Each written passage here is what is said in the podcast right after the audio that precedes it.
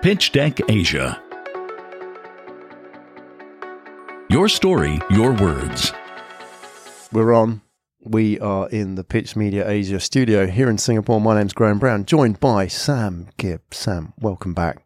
Hey, thanks for having me again, Graham. It's good to have you here. You're looking well. You're looking like slim down and lean and keen. What's the story? Yeah, apparently, uh, we're just you know, been spending a bit of time at the gym and then kind of focused focused on endeavor, and as a result of that, I've I guess been skipping a few meals and yeah, just been slimming down a bit. I mean, You look, I think you're looking well. You're looking good. Yeah. Vibrant. Vibrant. I think you Glowing, have to be vibrant. I mean, you, you are the, the public face of the VC world. Many people might know you as an angel investor, but you also have an early stage fund, Endeavor, which you've been busy setting up. And, uh, you know, the purpose of this show today is to really put a face to people from that world as well and maybe give a bit of advice to startup founders. So, you know, we're going to try some new things today. So we're going to try new formats for investors, and and do appreciate you coming on and taking a bit of a risk with this format as well, Sam. So you know, none of this is rehearsed, by the way, everybody. So what Sam's going to do in the next forty minutes is completely unrehearsed. It's raw and authentic. You feel game for it? Yeah, I'm fired up. Let's do it. All right. Okay. So to get us started, to get us into the groove, I've got a bit of a, a quick fire round. You cool with that? I'm going to Yep. ask you some rapid questions, which Yeah, are me with it. unrehearsed. Unrehearsed. You haven't seen any of these questions before, right? And I want to try and because I think the key here is that angel investors, early stage VCs, have a very human face, and we want to get that out. We want to sort of build that brand a little bit in the community, so startups can understand who they are and what they are and how they think and so on. So, Sam Gibb, are you ready? Yeah, Let's do it. Go. Okay, so I'm going to ask you a rapid fire question. If you, you know, waffle on, I'm going to cut you off.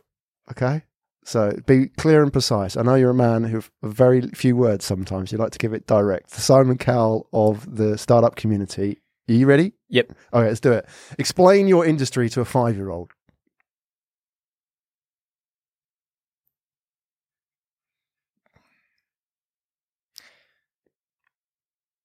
Well, this isn't very quick now, is it? It's a deep answer. what does a VC Basic- do? Yeah, backing backing ideas. What does that mean, Daddy? What's a, what's a, what's an idea? What's backing mean? helping great people do great things. Superb. I like that. Are you a coffee drinker? No, You don't drink any? nah, nah. I just messes with me too much. I, am too sensitive to it, so I have a coffee well, any anytime around midday, and I'm up for the, the rest of the night. I'm like just- that. 12 yeah. o'clock's the cutoff. Yeah, Yeah, it seems to be uh, like, I mean, everybody in the startup world drinks like crazy amounts of coffee, don't they? yeah. So I ended up cutting it out. I'll go with a tea every now and then, but yeah, too much caffeine's just it just doesn't sit well. You're quite mellow when it comes I'm- to caffeine. I think I'm highly enough strung anyway. Yeah, exactly. Now, you, you're, you've got a, a daughter, right? Yeah, How old's she? just had her first first birthday. Yeah. Fantastic. What has she taught you?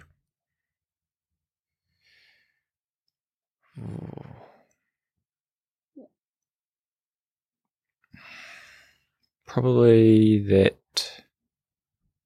Actually, recently, so on the weekend, as I was scared because I just asked her, "Do you want to go for a swim?" I don't know if she knew what I was talking about or not. She nods, yep.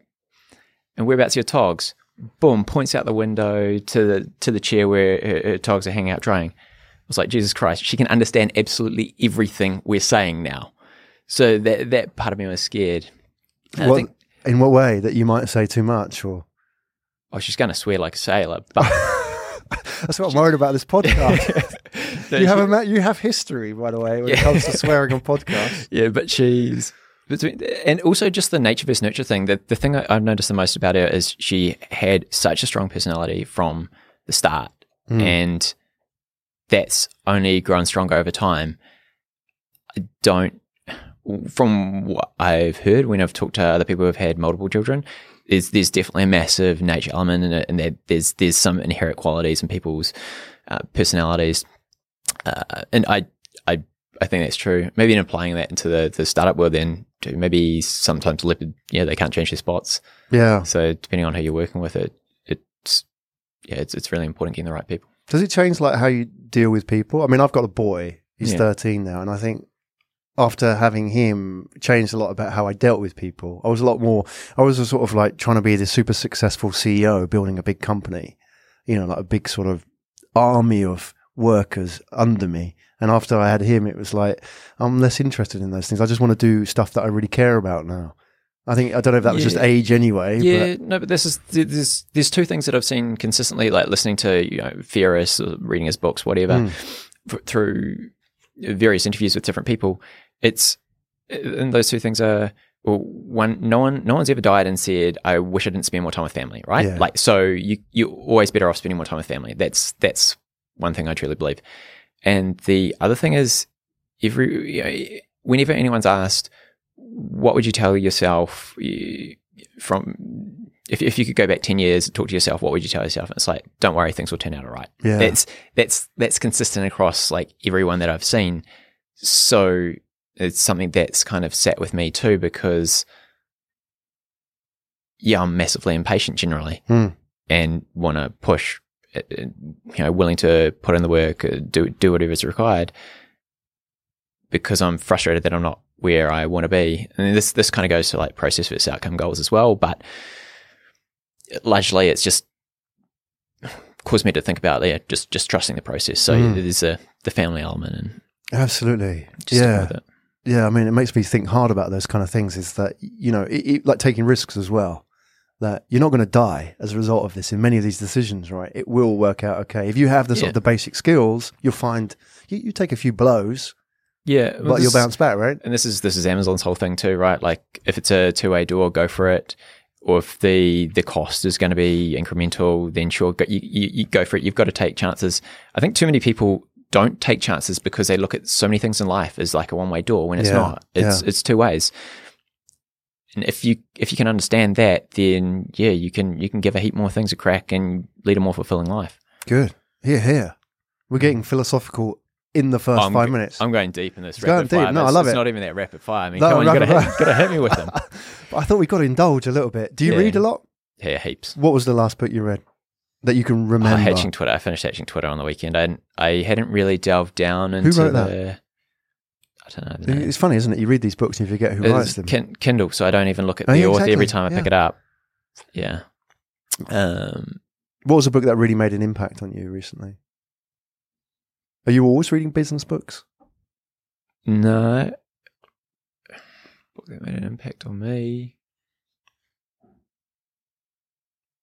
Did you read uh, Tim Ferriss's latest one? Nah, it's too, it's too Book long winded. Men- He didn't. He, didn't Mentors or whatever. he, he- I, I don't feel like he really edited, edited it Yeah. or, or broke it down. And then also you've got the co- correlation versus causation argument. Like, are these people, you know, is their morning habit, does that actually make a difference or not? Or do they just have a morning habit? uh, Yeah. ha- Has their morning habit evolved because they have become successful and they actually have the time to spend with family? Uh, you know, it's, I, I, I don't know if I, you know, are are you going to be Mark Wahlberg getting up at 3 a.m., go play around a golf and, and do that? Is Yeah. that going to make you more successful? Or is that something that he's allowed to indulge in because he's got to that level? I, I don't, I, I don't know. I don't know if I believe in that so much. So, so I read. I just dip in and out of a heap of different books. Hmm. Um, Atomic Habits is all right, but that was kind of just going over things that Do, do you read anything particularly about this region in Asia, like AI Superpowers by Kai Fu Lee? I got that Do you like on it? the weekend. I haven't actually got into that yet. Uh, I've been I've started that. I mean, it, Yeah. just in terms of case studies, it's phenomenal. I mean, going into sort of the early stages of China internet and like the kind of ruthlessness of the competition, like in 2010. You know, everybody says that the, these are sort of like the products of protectionist markets. These are like you know gladi- He calls them like gladiatorial arenas where you know you put in 5,000 clones and the best one emerges out of that, you know, and then ready to do battle Mm. on the international scale. So It's, that's always going to be better if you've got the competition there, right? Because then everyone's going to try and fight it out, and it's. I guess that's what the what Singapore's trying to do now with the ecosystem generally is trying to just encourage more startups yeah. to be here, even if some of those guys are doing the same things. But it's like it's, it is the turtle approach, right? the jungle, Yeah. the rule of jungle. Um, what do people misunderstand most about VCs, excluding what VCs think about each other? What do you think when if you tell people you're a VC, do you tend to get any sort of common misunderstandings about what you do?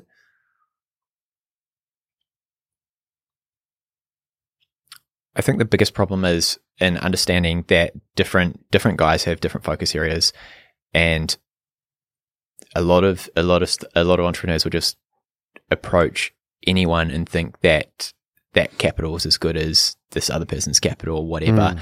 and that there's no difference between the VCs, no difference between stages. And given it's very early in Asia, so we haven't really had that kind of uh, differentiation, the the segmentation start to evolve, and, and like that's starting to happen. Though I was talking to a guy who's doing a hospitality tourism VC. There's there's a couple of fintech VCs here, um, but it's not like there's SaaS or there's consumer tech VCs. It's, it's whereas the the market's just far deeper in, in other developed markets. I think. Yeah, I think uh, the biggest issue is people not really understanding how each of the different funds are positioned. Right. Do, So- do they have to be vertical specific? Because I know you don't focus on a particular vertical. You're more geographic or stage, aren't you? And Yeah. i- Is is that a deliberate play? Because will that over time have to become vertical specific? Well, ideally, I would have liked to have been a bit more specific in the verticals that I tackled, uh, but because there just aren't enough Right. opportunities here, which is why why there isn't that focus uh, in the in the industry here. Mm, mm, yeah. But in time, Yeah, with a bit more deal flow, a bit more volume, I think we'll get there, won't we? I mean, if we're gonna, I don't know. I mean, I don't know how it is if you look compare like for like, say, with Silicon Valley. You know, whether everybody has a, a sector there, or you have people say, "I'm just going to focus on this round on this type of startup," whether they're health tech or whether they're travel and tourism, for example. yeah. The reason I'm thinking about it though, because I'm like, I don't know how deep the industries can actually be, and if whether or not it can actually support that many different verticals here, because you got to think that for each of these companies or each of the verticals to be successful, then you have to have a sufficient number of customers there. And so maybe it, maybe it ends up making more sense to having more international VCs because Mm. this is and this is a trend that we've been seeing lately is a lot of the guys over in the US are getting sick of paying up for the valuations. They can get into similar stage companies over here, or they can actually be further along in the process for a far cheaper valuation because that valuation is typically going to be driven by the cost of living at the end of the day, right? If if it's really expensive for your engineers to live, then you're going to have to pay them a higher wage, and that's going to determine how much the company has to raise at the the earlier stages. So maybe maybe we end up seeing yeah more more geographic spread between more sector specialized VCs. Hmm. Yeah. So, uh, talking of valuations, let's talk about Lao. Oh yep, Do you want to go there? Yeah, I mean, sure, like yeah. that conversation about Lao, we are having a really interesting conversation off topic. I hear on reasonable authority that at one point you were an investor in every equity on the, the Lao Stock Exchange. True or Yeah. false? this is true. There were two. Yeah, two. Yeah. how do you, how do you achieve that sort of moniker of you? You were like the whale of Lao. You were the. I don't know if I would have classified myself as the whale of Lao, but I How did it happen?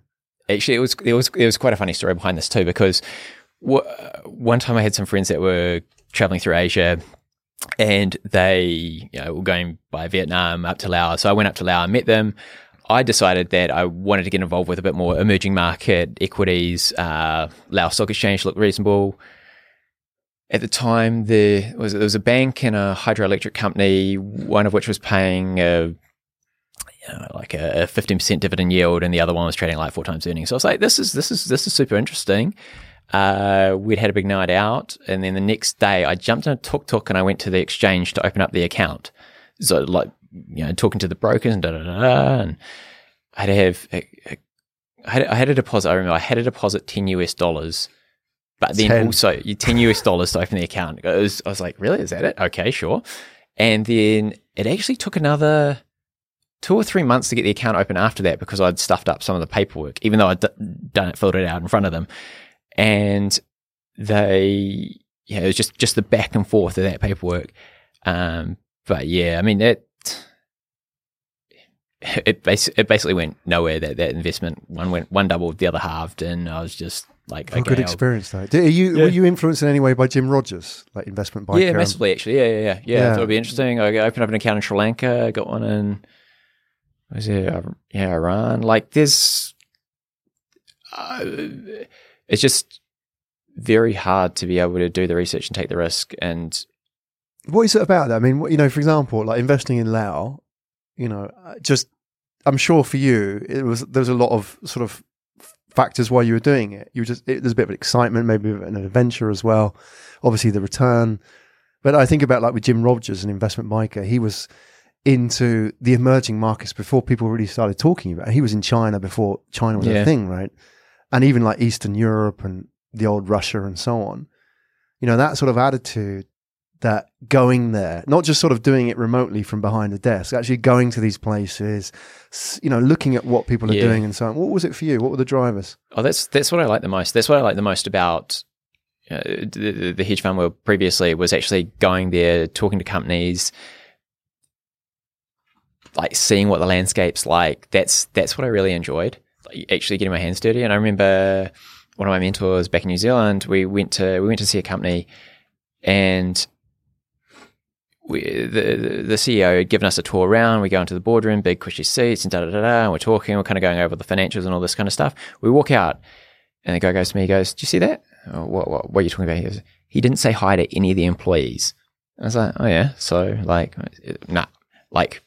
Nah, leave it alone. Like, it's kind of reading between the lines, doesn't have a great relationship Hmm. uh, and also just the way that the the place was laid out. It was it was more about like show status, ego, and less about actually getting the job done. And it, that it actually kind of came to pass.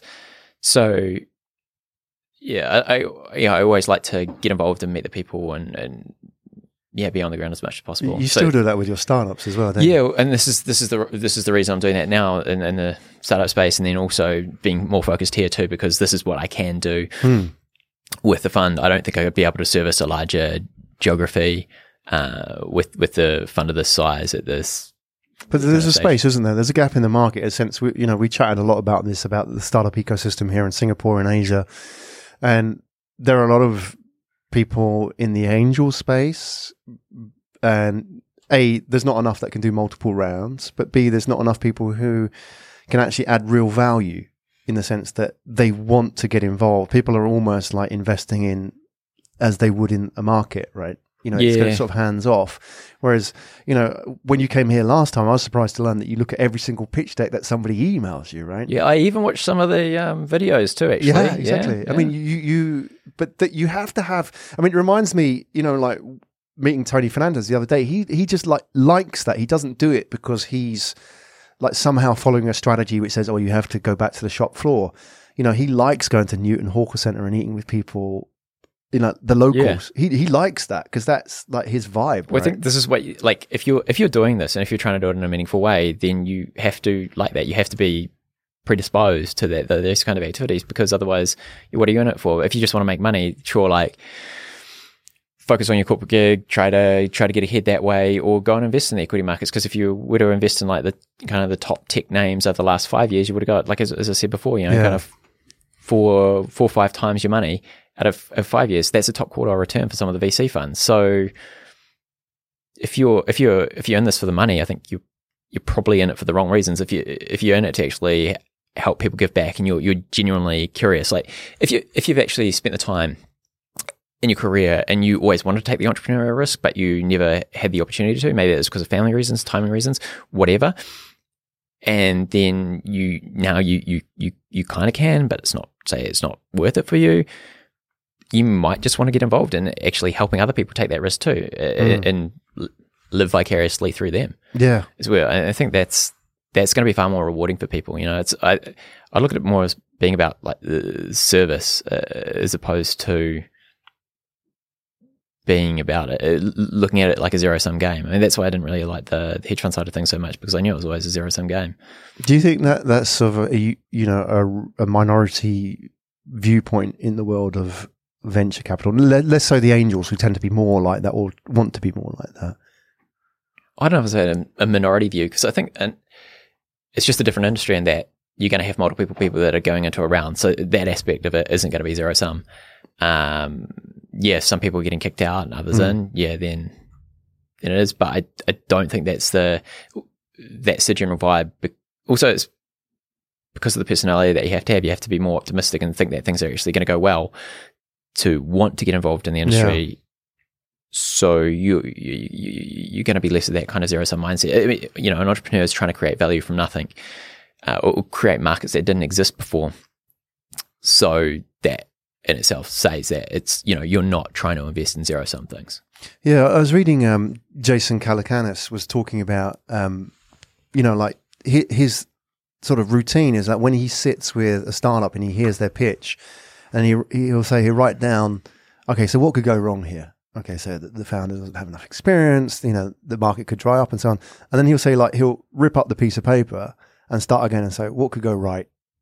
And Yeah. that sort of attitude. I mean, obviously, I mean, time will tell, but he's probably one of the most successful investors in his category, in especially in the US, right? So, but that sort of mindset, you're having to deal with people who are optimistic and saying, "All right, okay, the numbers aren't all here, yet I see what that person can do," and in a way. You can only really get that if you're investing in people rather than spreadsheets as well, right? And Yeah. you I'd- have to have that sort of frontline touching points with people as well, right? Yeah, I'd love to say that there's like a a formula that you could overlay and just say, ah, no, we can look at the quantitative data and we can we can understand what works, what doesn't work, or these guys are going to do way better than these other guys. But I, I don't know. I think there's just like a massive touch and feel element at the end of the day, and I like personally, I'd like to get away from that as much as possible to to be able to uh, institutionalize a process around it, and to to a degree, like that's what Google Ventures has done. But I I still think at the early stage there's there's that massive personal element because even if if you're investing in the right kind of people, even if they come up against some really difficult hurdles, they're going to be able to find a way to get around them, and, Yeah. and they're going to have that resilience to stick through it. And that's probably something that you can only know from spending time with them, getting to know them. Hmm. Because you like to get in early before you pull the trigger. You're in on Yeah, average. How them, many yeah. months do you think? It's always like two to three, Right. at least. Yeah. A deliberate. Do you, in that time, do you, you you're you're quite hands on? Are you actively meeting them, having coffees, or how, how does that actually work? I mean, you you want to get to know them and their business, right, and their why and all that stuff. How, how does that actually? Is it sort of quite informal that process? It de- depends how the approach has been. Yeah. So some sometimes there'll be people who, are, who will just approach me and they'll want some help, advice. I don't mind giving a bit of time away and, and talking to people um, when I have the time to give.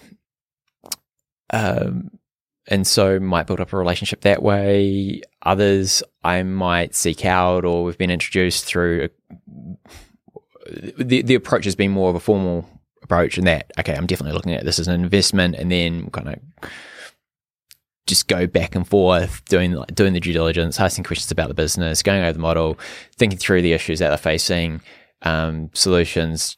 Because it's it's really difficult, and this is something that I always say to the startups that I meet, especially the guys that I don't end up investing in, is I, I always think it's worthwhile having a newsletter. So even if the investor doesn't want to invest with you at the moment, then at Hmm. least they they can actually build up a, a narrative. They can build up a, a storyline as opposed to having dots because it's super hard when a startup goes to you, "Hey, we want this much cash and we've done this. We're going to do this." It's like, okay, but like, how'd you get there? A lot of the times there was a pivot, something changed. Like, it's it's really useful to know if you've been through the journey, and I don't think it's that difficult to write. You know, just kind of nine bullet points out. Basically, you know, this is what we, this is what we're working on. This is what what worked. This is what didn't work. This is what we're going to be working on. This is what we want help with. Like, you, you get those kind of points down, and it's it's pretty easy, and I think it's super useful. Yeah. And not enough people do it. Uh, Because it's almost like uh, you, you're investing in the investors long term as well in that relationship, aren't you? And to think, okay, well, I, uh, there's a lot of pressure to close a deal or close a round, so you're just focusing on the ones that look optimistic and here right now. Yet the ones who are maybes might just be timing. It might just be that it's not all lined up for them yet. But like you say, it might be six months, twelve months down the line. Yeah, but there's one thing I like to be pretty firm on too. Like, okay, if it's if there's a reason that I'm not in it, it's because of this. And okay, sometimes that comes back and kicks you because then they're like, okay, we hit that now, and now what? Yeah. like, okay, yeah. Um, well, it's but then it's like it's pretty simple because if you honestly meant that, then it's like, okay, well they've ticked the boxes, we can go forward. Yeah. Given maybe there's some other things that happen at other gates through, the due diligence process, but I think you, as an investor, I think you owe it to the, the entrepreneurs to be honest about the reasons that you're stepping out. Mm. I like it. Okay. Let's uh, change gears a little bit here. I'm to put Sam on the spot. And by the way, um, just so you know, none of this is rehearsed, and he doesn't have any prior knowledge of the seven startups that we're going to talk about now. Maybe though, I don't know. You might know who they are. So if you do, put in the disclaimers, Yeah. right? Because I mean, you do. You've probably seen every pitch deck that's out there. I think you do get a lot of volume come your way, um, but not all of them. So I want to start with a little bit of fun first. I'm going to present you with their names, and I want you to guess from their names what you think they do. And you, if you have no prior knowledge, it's a little bit unfair. Yeah. But then life's unfair. So are you ready? Yep. Okay. I'm going to give you a startup name. If you've heard of them before, then I'd like to hear your answer as Okay, well. yeah, See if it stuck with you, all right? You think, oh, yeah, those guys, I might have met them. Okay. You ready? One, Biorhythm. What do you think they do? Oh, it's be something monitoring the monitoring your heart, probably using IoT devices. Very good. Excellent. Reset. Maybe it's like a mindfulness thing. I, I don't know. No, I haven't. I Do you know who these people are? Nah. It's bloody good. Maybe it's just good name choices. Well, there you go. I mean, these are real startups. You got them, both of them spot on. Wika Media. W I K A Media. Something like an informational. Maybe it's like informational videos they pro- provide. Okay. I don't. know. No, I'm going to tag them anyway. Let's see what they think. Absolute, like the vodka, but with an E, as it should be spelled. I think I have seen this one. I can't remember. No, I can't remember. This is a really uh, interesting in branding exercise, right? Because you've seen a lot and just how memorable these are. Oh, Absolute technologies. All right, next one. No, other than data science, I got nothing. I got nothing. SA Jack. Like S A. No, essay as in, Oh, essay, right? yeah, SA Jack. Someone who writes your school assignments for you. I don't know. That's actually pretty good. Be inclusive.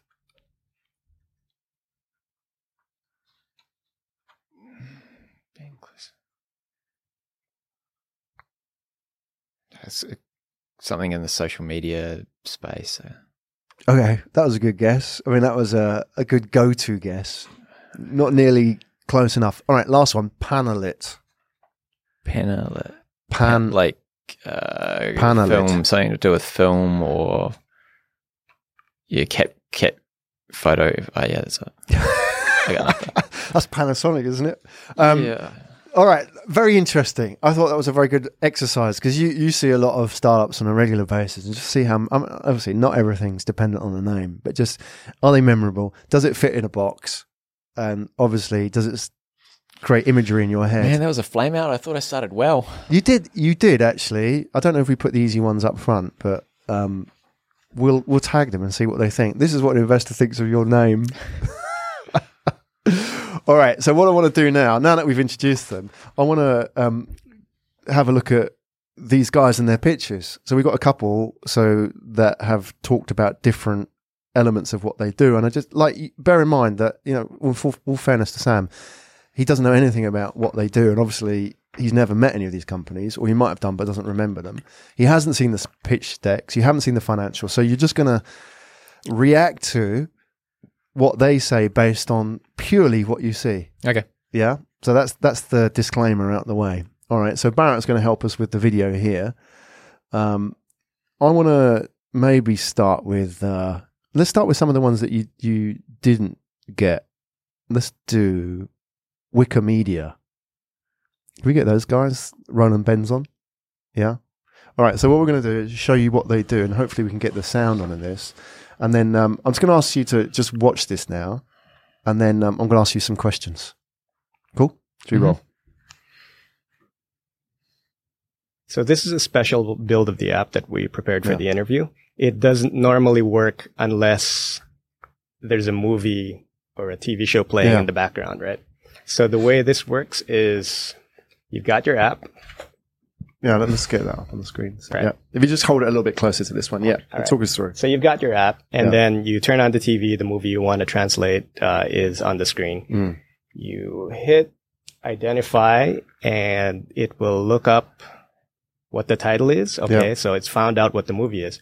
and it shows you all the available options uh, that, in this case, are the official languages that are available for this title. Mhm. So let's say you click. Uh, I don't think it's going to play without the original. Uh, well, yeah. That's cool. So you Let, us click on um, the language that let's- you let's jump and then in you here. mute the sound on the TV, all right, Ah, cool. and then you plug your- in. Yes, you plug in. All right. Now, a live. You must have had founders pitch you live demos, show you their apps and so on. Yeah. Do those work for you when people say, "I want to show you my app"? Do those t- generally? Uh, What's your sort of feedback on? Because I definitely want to touch and play with it if it's if that they they have that and it's available. Uh, the most frustrating thing I will say is when founders go, "Here, let me show you a video." When they have your time, and it's just like, no, man, like, no, like, don't, don't. You can put the video in an email, follow up with it later, whatever. That's cool. But if you have the, like, if you actually have the app, yeah, Sure. What's wrong with the video? Is it just a waste of your time when they could explain it to you better? Well, yeah, if it's a video showing a demo of the app or something like that. Like, oh, I see. Oh, you mean, oh, you mean yeah, okay. yeah, yeah, You want the yeah. live demo? You want to play with it and touch yeah, it? Okay. yeah. Like if, if they if they have your time, Yeah. like use it. It's better to have the personal interaction yeah. as opposed to saying, okay, so just for five minutes, I'm just going to go get a coffee and just watch uh, watch this, Yeah. so you know what we're talking about. Yeah, Right. I mean, it's an important point, isn't it? That you should never forget that they are interacting with you yeah, rather than trying to demo their product. They want to kind of gauge your reaction and sort of build that rapport with you, right? yeah. Um, so those guys were Wika Media. Did you work out what they did? Yeah, so it's so it's like the oh, what's it like? It's, it's um oh my god, I'm drawing a blank here. But but basically, they can take a take a movie, they can pull out the subtitles. Yeah. So the subtitles then run on your phone eh, to the movie. I guess it's asynchronous. Like, I mean, Yeah. I think that the phone, I mean, you could watch the movie on a laptop and have that, I guess. Or you could have the, yeah. It's kind of interesting. But then, what do you do? Do you have the phone? You have to have the phone in front of you to. So then, what are you watching? Are you watching the phone to read the subtitles? Or are you watching the TV? Yeah.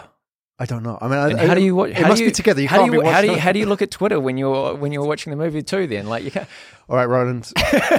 Answer. Like, he wants to know. You're in a dialogue now. yeah, I, I don't know. Interesting. I mean, it, obviously, we didn't give him like you know enough bandwidth to answer all these questions, but I'm just interested about how that whole thing. People like do demos and so on. It's tough, isn't it? Doing live demos, Yeah. especially It's- like in a crowd or to a- an investor and so on. How to ace that? S- Oh, Soundhound. That's the thing I was thinking of. It's kind of like Soundhound, right? Like Soundhound will pick up the song, that'll pick up the movie, and then it'll Yeah. give you the rest of the stuff. I don't. It's it's kind of interesting. And if if the subs and dubs if they're already available, then that's pretty pretty good. I don't know. If, I I know the tech is actually quite hard to build if they're building it from scratch. So Okay. I'd I'd have to dig into that. But yeah, it's yeah. Does does that? I mean, if somebody like pitched you that and showed you that sort of one minute at a networking event, would you be interested to talk to them more? What was the next thing you want to know about them if you did?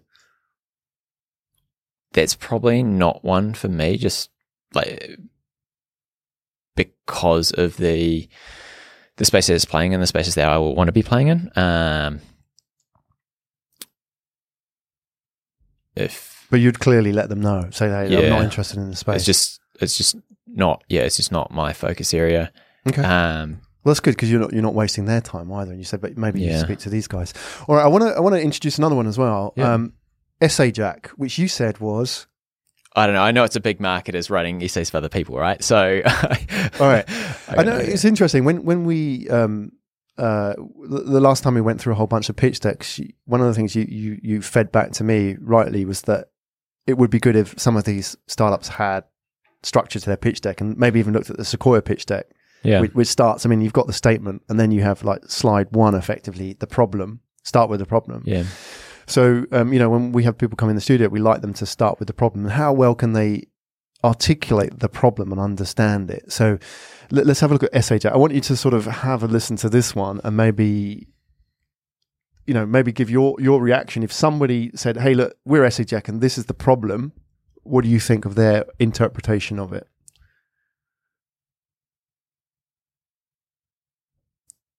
identified it straight off the bat, which is students cannot write. Yep. And and you know what? They're they're not alone. So we've really focused on the students can't write, Right.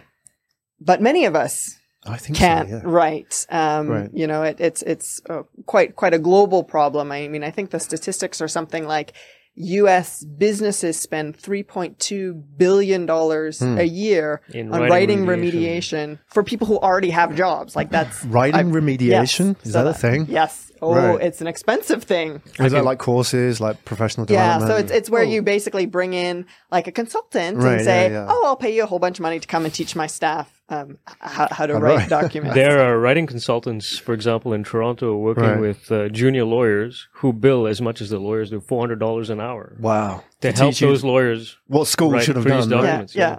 All right. So wh- where's the fundamental problem? And I completely agree with you because I consider myself a writer in Mhm. Some aspects of what I've done. I've written books, mm-hmm. and I find it quite frustrating that you know people think they can write because they've been to university and they wrote a Okay, ten thousand word essay. They're in that one there. So, so what, they teach people to write, or they shortcut the process? So they have a platform which teaches people to write.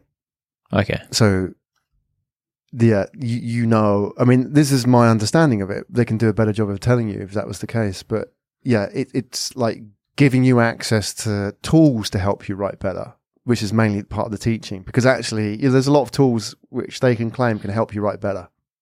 Yeah. It's sort of the It's- science behind the art, if you like. Yeah. How, how do you think about their articulation of the problem? I thought it was interesting. It's, it's reasonable, uh, especially with the examples. That, like, I had no idea that there were people who were basically charging out the same amount as lawyers, helping lawyers to write. But it's just like, like this is this is this is something I've been thinking about recently too. Is like writing is actually a, a really valuable skill, and there are very few people who can really succinctly put their thoughts in words. And to me, it's really important because I'm constantly trying to write uh, just to clarify my thinking. Some of the times when I'm trying to, when I'm writing out a thesis or when I'm writing, you know, the, the ideas that I'm having, I just can't, I, I can't logically make them flow. And it's like, okay, well, then this is wrong. Hmm. Okay, so great. Like I've learned something and something else that I don't know. Um, Do you think there's a market there? I didn't really understand what, what they were selling. Tools to Who help you write. Who they're selling it to. Um, Could be corporates, could be students. I mean, obviously, we, we only saw 30 Yeah, seconds. uh, Like maybe there's maybe there's, there's probably a market there. Like I, it's super frustrating for me because like I did. I'll tell you something actually. So I yeah maybe I wasn't always a great great writer. I, I'd actually failed English in high school. Managed to get into law though. uh, passed on the recount. Um, so because I just I didn't really see how it was so difficult. I didn't put much time and effort into the exam because what it was doing is just like you know you're regurgitating essays that you spent all year trying to you know create a craft or whatever. Um, so I kind of did the the bare minimum there. I actually spent a lot of time playing tennis in that English class, and then yeah, then then I managed to actually get through law. But then in law, I mean, we were writing, we were writing essays all the time. I was surprised when we compared like what, what we were doing at my law school versus the the other law schools in, in New Zealand. They a lot of the a lot of them would only have to write one two essays to get to the end of their degree. For us, it was a couple every paper, every semester. It was just like constant. And while I didn't like it at the time, I think it taught a really good discipline. And now it's a, a hell of a lot easier to be able to write. So yeah, I think it's, I think there's there's probably a market there for the people that haven't been able to have that experience and and take the time to do that. But at the same time, it's like it's one of these it's one of those skills that people aren't going to really pick up or improve on unless they they really do want to improve themselves. Hmm. So yeah, I, I don't know. I mean, it's yeah, there's probably market there. I've got no idea what the go to market is or When you, you, uh, you know, I mean, you told a personal story about your writing, for example. When when somebody explains a problem to you in like a pitch, ha, do I mean, there's a lot of focus, for example, on like, you know, scratching your own itch and personal pain points and personal stories. Is, does that is that always necessary, or is it just like here's the problem? There are people who can't write. Th- those guys are, were actually university professors, so they come from that world, so they see Ah, that, right? Yeah, So they yeah, they've seen. okay, I get that. Yeah, yeah, yeah. But you know, It's with a bit so- more bandwidth, they could have told that story, right? Yeah, And- but if, if okay, so actually, some some relative some relevant feedback there is if they were going to present that problem, it would be far easier to say like this this is the this is the the, the you say this, this is the example you know the, the, the, this is the target client and this is Yeah. the problem that they have and this is how we're solving it. Because there was like there was a lot of waffle. It was interesting around the facts that they put in there but i kind of just want to know but like what does the product really look like and who have they created that for? Because like on the problem statement what i'm generally looking for is something that uh, resonates with me something that probably it's probably something that I've thought about before, or something that I can easily grok onto. The I, I think entrepreneurs get themselves into a problem when they are tr- really trying to get an investor to understand the problem and, and get them on board because then they have just such a long educational journey ahead of them Right. to get them up to speed with the product. Right. Yeah. Yeah. I mean, I mean, with all fairness to those guys, they only had thirty seconds to Yeah, explain. yeah, yeah, yeah, yeah, I mean, the whole.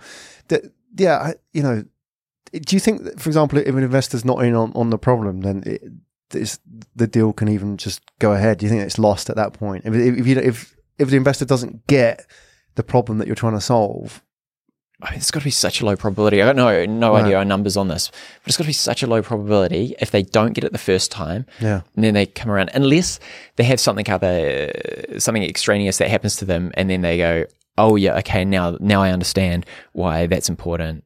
right, yeah, because maybe they hadn't seen that problem before, but now you Yeah. introduce some data. Like in the the section Twitter book, there was a uh, one- Fred Ocean, the one of the the the, the V- there.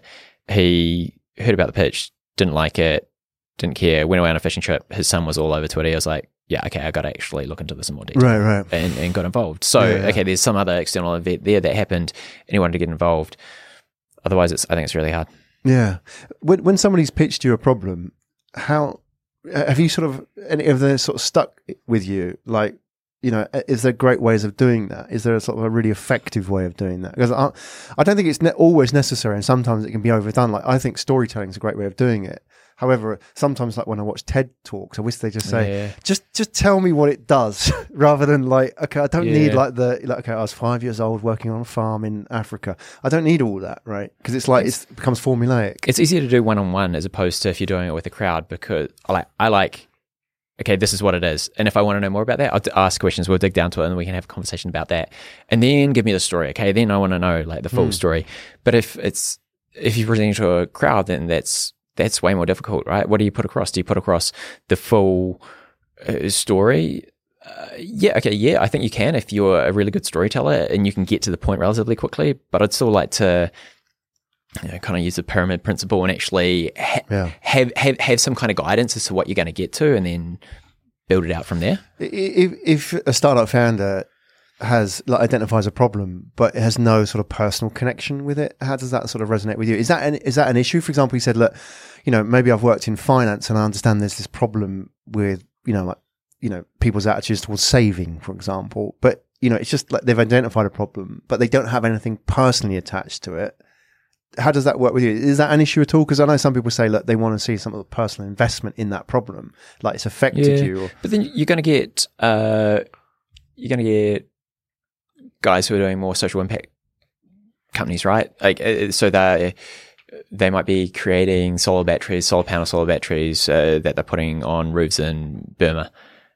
Um, they're not living in Burma, but that could you know that's still a very relevant problem that they're solving. You know, the the, the grid doesn't extend out to all of the, the places there. Would that not? that's not a showstopper for you. The No. they've never lived there, or I, I, th- I think the thing the thing that's most important though is that they have they they, they do have some kind of I suppose expertise network. That, what I'm, what I'm always looking for though is, is like why them why now. yeah, This is something I always ask myself as, as well. Like why me why now? But like why them why now? And do they have some kind of compelling unfair advantage yeah, yeah. that allows them to do this? Because somebody else could come along and say, "Look, I'm going to Yeah. do this, right?" And okay, this guy actually lives in Burma and he speaks Burmese, etc., etc., right? Yeah, Because then you have to work out whether or not that converts. his uncle's in the government. Great, yeah. check. We Yeah. do, we're in. Okay, cool. Um, I want to do the reset one because I think you identified that one. Have a look at Mm. it, and I think you know it's how do you uh, and we're not going to talk necessarily about the um, product itself, but how founders validate products, and then when they talk to you, how that sort of works with you in the sense that you're you're hearing somebody talk about something that they've built, but you're looking for some kind of val- how have you validated this thing, right? Yeah. So, um, so this is Shen, Shen Xiaoying. She's just going to talk about her story and how she's gone out and validated. I just want to hear your sort of reaction to this kind of a founder. Do you want to roll? I think the idea when it first came out was quite different. So I went to actually all my friends, uh, mostly in the legal industry, but some are in I would say in the investment startup world, and to ask for their opinion about the concept of reset. And I did get a lot of uh, feedback, especially on the positioning, because initially it was really about uh, divorce and the pain and how do you resolve the conflict. So uh, positioning is one thing. How do you promote this uh, application? Uh, how is it going to sit well with the public um, policy? And also in, in this part of the world, it's still quite a, an issue to talk about it openly and promote it openly. And then also about the market. How big is the divorce market? Even though the trend is rising, how, how big is the market in terms of actual people who will use this service, right? And compared to, of course, the offline lawyers and what they are doing.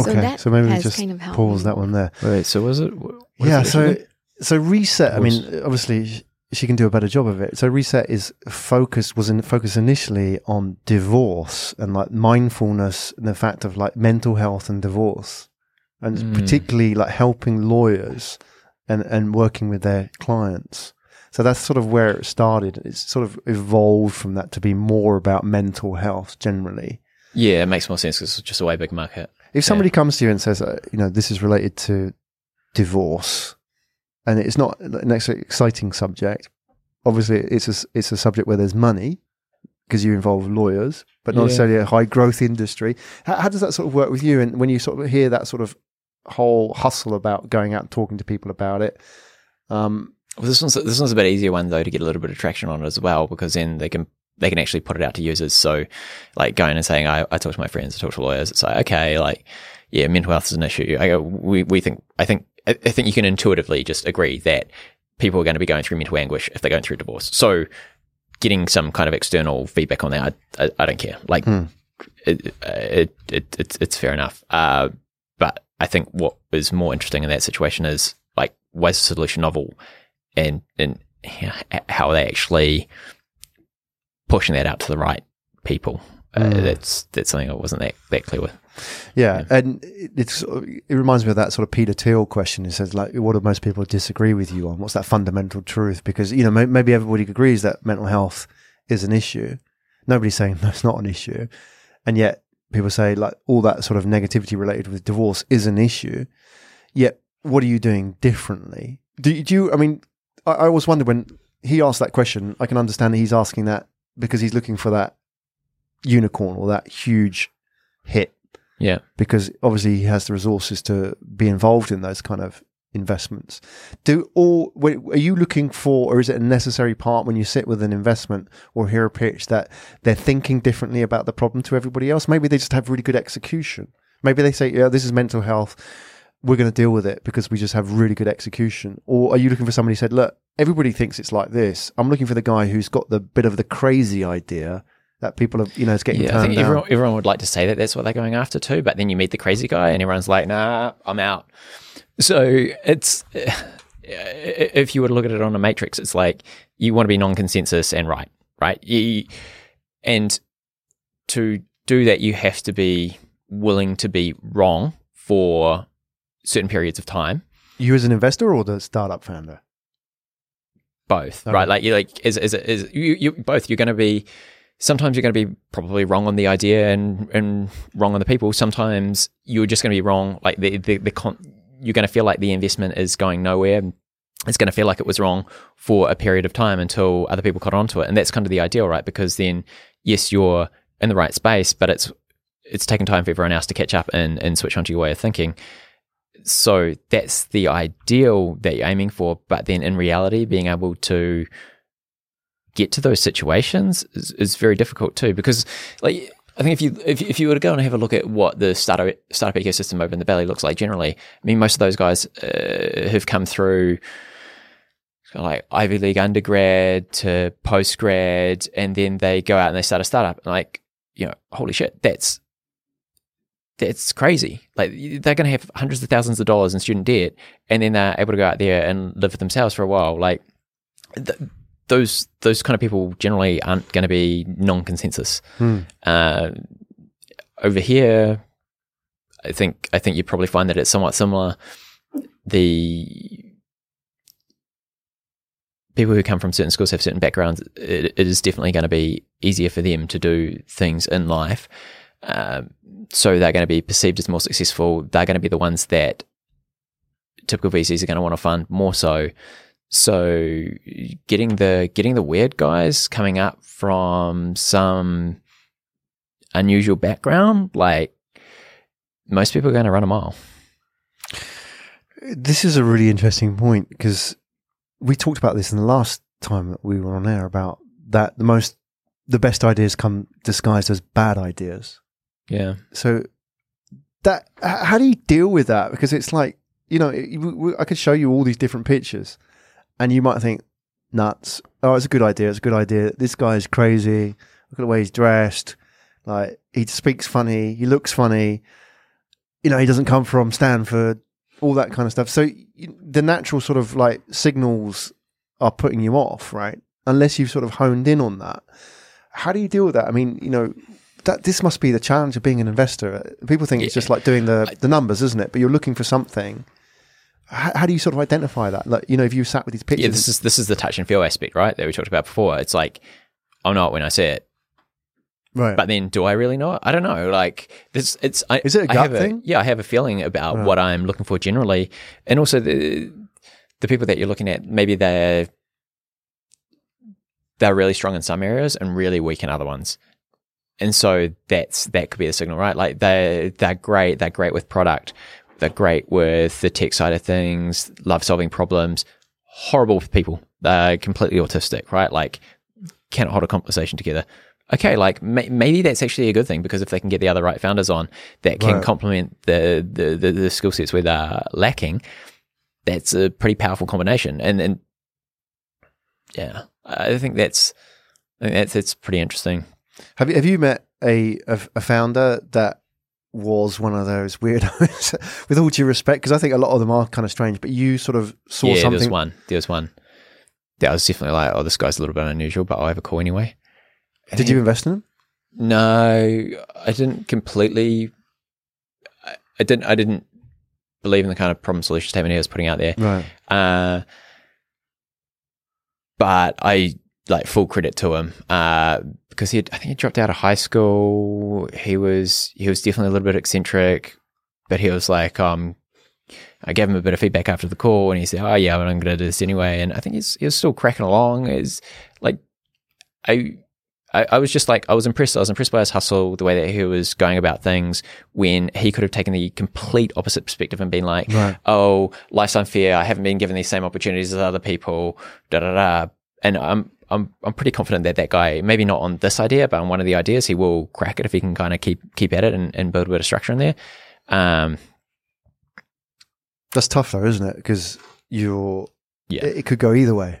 yeah, He could end up like you say, and just you know, w- because he he he receives constant rejection for that kind of Yeah. behavior, it then might. In some way, limit him with access to the resources that he needs to make that happen, right? yeah. This this is where some of the best uh, entrepreneurs have got to be just eternal optimists. Yeah, and just always see the positive. And he, uh, he, he, he seemed like he had the right kind of personality. Yeah, uh, yeah. I don't know. I mean, I'm always keeping this uh, contra portfolio, right? Like all the, uh, Yeah. things that I see and I don't invest in. The reason I don't invest in them, and kind of returning to that from time to time. Like, okay, is that how is that one gone? Why is that one gone? Well, uh, should I have, should I have changed the way that I made the decision then? Because Is that an mm. actual portfolio which only you see, which you say these are the ones I didn't do, these are the ones I didn't take a call on, and you actually keep a log on them yeah, and go back to it, and obviously your actual portfolio is outperforming the anti-portfolio, right? Oh well, I don't know because a lot of this stuff's private, right? So I don't know what the you know, valuation subsequent Oh, I rounds see. are looking Okay, like too, and also right, yeah, right. okay, yeah, but that's that's the idea anyway. At the end, Yeah, of it. yeah. Well, like if if there's um, some that come through, become unicorns, okay, like great. That's awesome for them, but then I'll, I'll learn something from it as well. Yeah. least. What, what have you learned from looking at the anti port, the contra portfolio, as you call it, and actually going back and having a look at it? Do you actually sort of log as well your interactions and say the reasons why you didn't invest in this company, like a journal? Oh, not so much, not that much detail. No, but you just kind of keep them on file. Yeah, I, like I'm still I'm still learning things through the process, and it's there, there haven't been there haven't been any situations that have occurred so far, and this is probably just because I've only been doing this for a couple of years, where I've been like I massively made a, a wrong decision because I was using the wrong metrics, the wrong Right, right. mindset, the wrong framework. Oh, you know, I just wasn't looking at it the right way. Um, some of these, you know, it's, it's it's very inductionist too. You know, some of these companies they they it's a very easy liquidity environment, so they could be like the Thanksgiving Day turkey, and that everything's going really, really, really well until it's not. And I don't know that yet. And I've probably yeah. got some of those in the portfolio too, and I don't know that yet. So I have to, yeah, I just, I just, I, uh, I'm constantly aware that there's there's blind spots in my process, and I'm trying to fix them.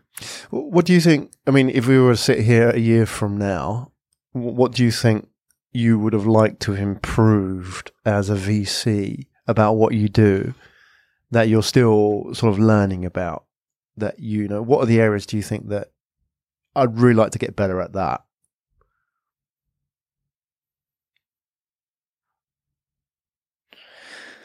other than being able to like add value through some kind of like formal process, it's actually just to to, to have more of a network to be able to reach out and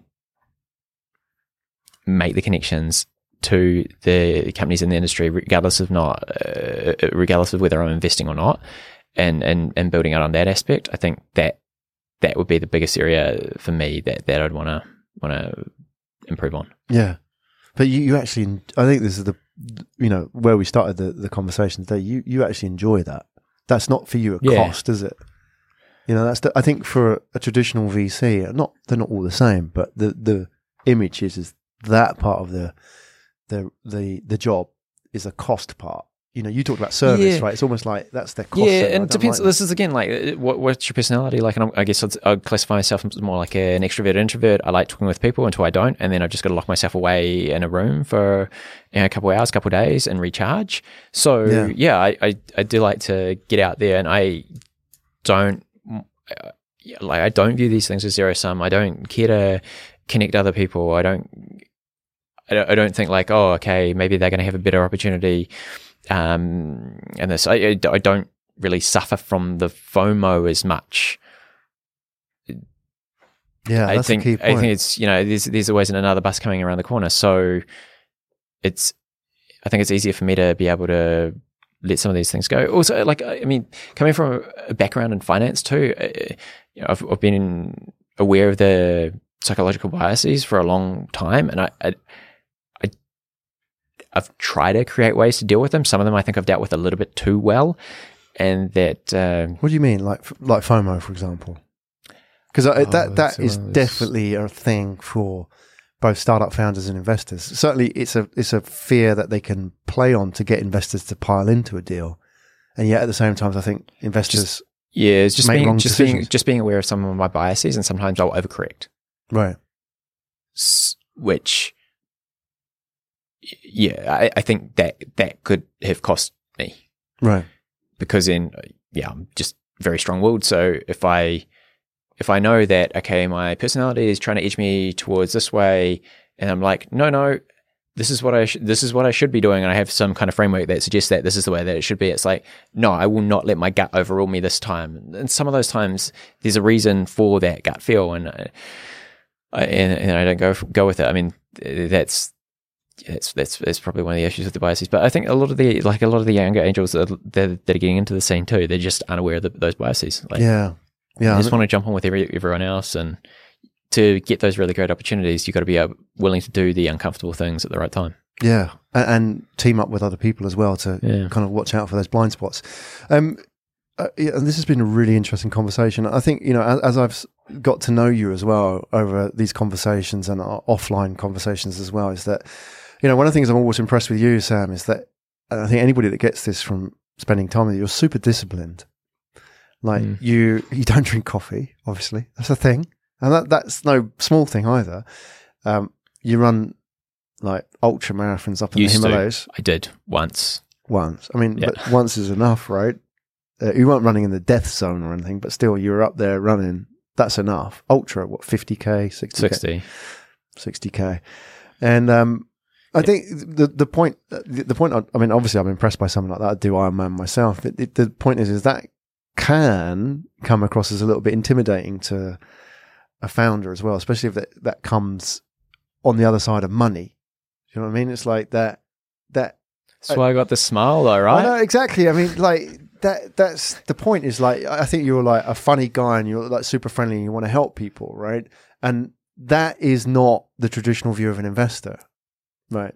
And especially like in that sort of initial reaction, uh, interaction, you can be quite sort of direct Yeah. with a founder. But I think that's why that's why I called you the Simon Cowell of Yeah. the VC world. And I think it's because you, you win respect at the end of the day. It's not like you're doing it out of whim, like, you know, I'm going to reject you because I've had a bad day or that kind of thing. You're doing it Yeah. with, like, Well, it's, it's also like this is what I get really frustrated about is like a- I think a lot of people in finance they just take themselves way too seriously and they view themselves as like the, the these gatekeepers for capital and realistically it's the entrepreneurs that are out there they're risking everything and they're the ones who are creating the value at the end of the day and you you you you, you owe something to them.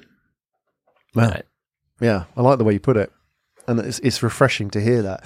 Hey, so listen, this is um, the first in a series of investor shows. I'm going to put you on the spot. Who do we want to see in this studio? I mean, we've got some names like Joseph McConnell is going to join us. M- Michael Crow will come as well and join us in. Let's put a call out. Who? What kind of people do you think? If the the the the net result is that we want to help educate the startup ecosystem and encourage people to you know connect with you know both sides of the table, right? What kind of people do we need to see in here? And you can name names as well, by the way, so we can tag them. But who do you think? What kind of people? Was it more anyone who, anyone who's got got an opinion uh, and, and feels like they actually have a different perspective on things, but uh, because I think generally in Asia the views are just homogenized. Uh, you look at a lot of the investment firms, and they, they especially in Singapore, and they all kind of stem from one location. So, yeah, any, anyone who's who's out there that's doing something different that wants to kind of tell their story or just Are there wants to wants to rip pieces into me. So, so- yeah, You enjoy the challenge, yeah, yeah. It'd be good good to have a bit of spar. I, yeah, I think it'd be interesting. definitely. I would love that. And do you think there's enough VCs out there doing enough that's different, like have opinions, or you know, most of them quite. I mean, they turn up at conferences and so on, but there's not enough actually publishing stuff like you or doing podcasts. I mean, there are. in Yeah, the this is the thing. This is the thing. I don't know where are they, but I think I'm sure there are some, and I'm sure they they do have opinions. And maybe it's just because they haven't had the platform before to yeah, or felt like they had the platform to be able to do that. So if there's yeah, if there's others out there that that, that want to, that'd be great. come. The challenge is, is, is out there. We set, we've we've uh, put the challenge out there. If you are in that space, if you have you know a, a different view on how things are, then we'd love to hear it and uh, create that platform as well. And I think hopefully startup founders can get a lot out of this as well. They can sort of listen and understand. A, I mean, just like the, the sort of small clips that we shared, what kind of you know, almost just I think the basic starting point is to understand it from the other side of the table. You know, like how do they think? How does an investor view what I do? Because I, I think people don't look at from that perspective. Like you have an idea about something or you think like this. That sort of empathy, I think, goes a long way. Yeah. Um, Sam, thank you so much, and you know, thanks for agreeing to be a good sport and getting this started. Yeah, thanks. Thanks for having me again. Yeah, It's good. Let's let's do more of this, and let's get some people who can kind of maybe challenge you a little bit, hold you to task. Yeah, just just difference of opinion. I, I mean, just anything anything that that, that that would be challenging. I think would be great. Excellent. What's the best way to reach out to you? How, how do you like people contacting you, and sort of what sort of context and Oh, ping me on the email. email? Yeah. yeah. We'll put all the details in the show notes. And you, you're happy that people just ping you pitch decks? I know you. Yeah, you I get through most of. I'm zero inbox.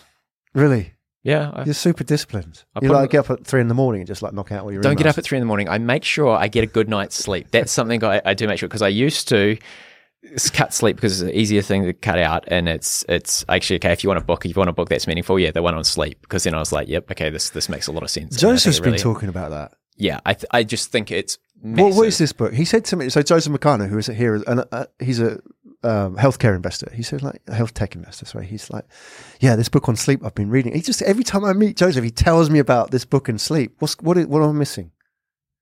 oh, I'll put, we'll put the title in the show notes. So, but uh, just how much it impacts your like your thinking, your body. Just, uh, I, and I don't have the the facts off the top of my head, but yeah, it's it's massive. Like anytime I've got a massive amount of issues, I just sleep more.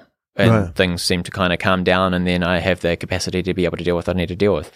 So it it it works. Uh, There you go. All right, people. There, there's a there's a throwaway tip for you. Sleep a bit more. But anyway, we'll be back next time, and I think what we do for the next one as well, um, we will uh, maybe put the call out and start getting people to write in, write in, to text in, all that stuff with their their questions about the kind of subjects. We'll we'll have a theme on a weekly basis. Do you think we could base it around a theme, like specific areas of VC, bring in some guests to talk about those as well? yeah, industries. Yeah. Cool. All right, we're signing out. This is Graham Brown and Sam Kibb. We're in the Pitch Media Asia studio. Thank you so much. Let's come at me. That was Pitch Deck Asia, powered by Pitch Media Asia. My name's Graham Brown. Pitch Deck Asia is a platform to give startups in Asia a voice. We give them a show to help them tell their story. And if you love these startup stories and like hearing more about the journeys of the founders, go and check out our SoundCloud channel, which is available at pitchdeck.asia slash SoundCloud. That's pitchdeck.asia slash SoundCloud. Head along to the channel, subscribe, follow us, and feel free to leave a comment or a rating on our channel as well. We'd love to hear your feedback.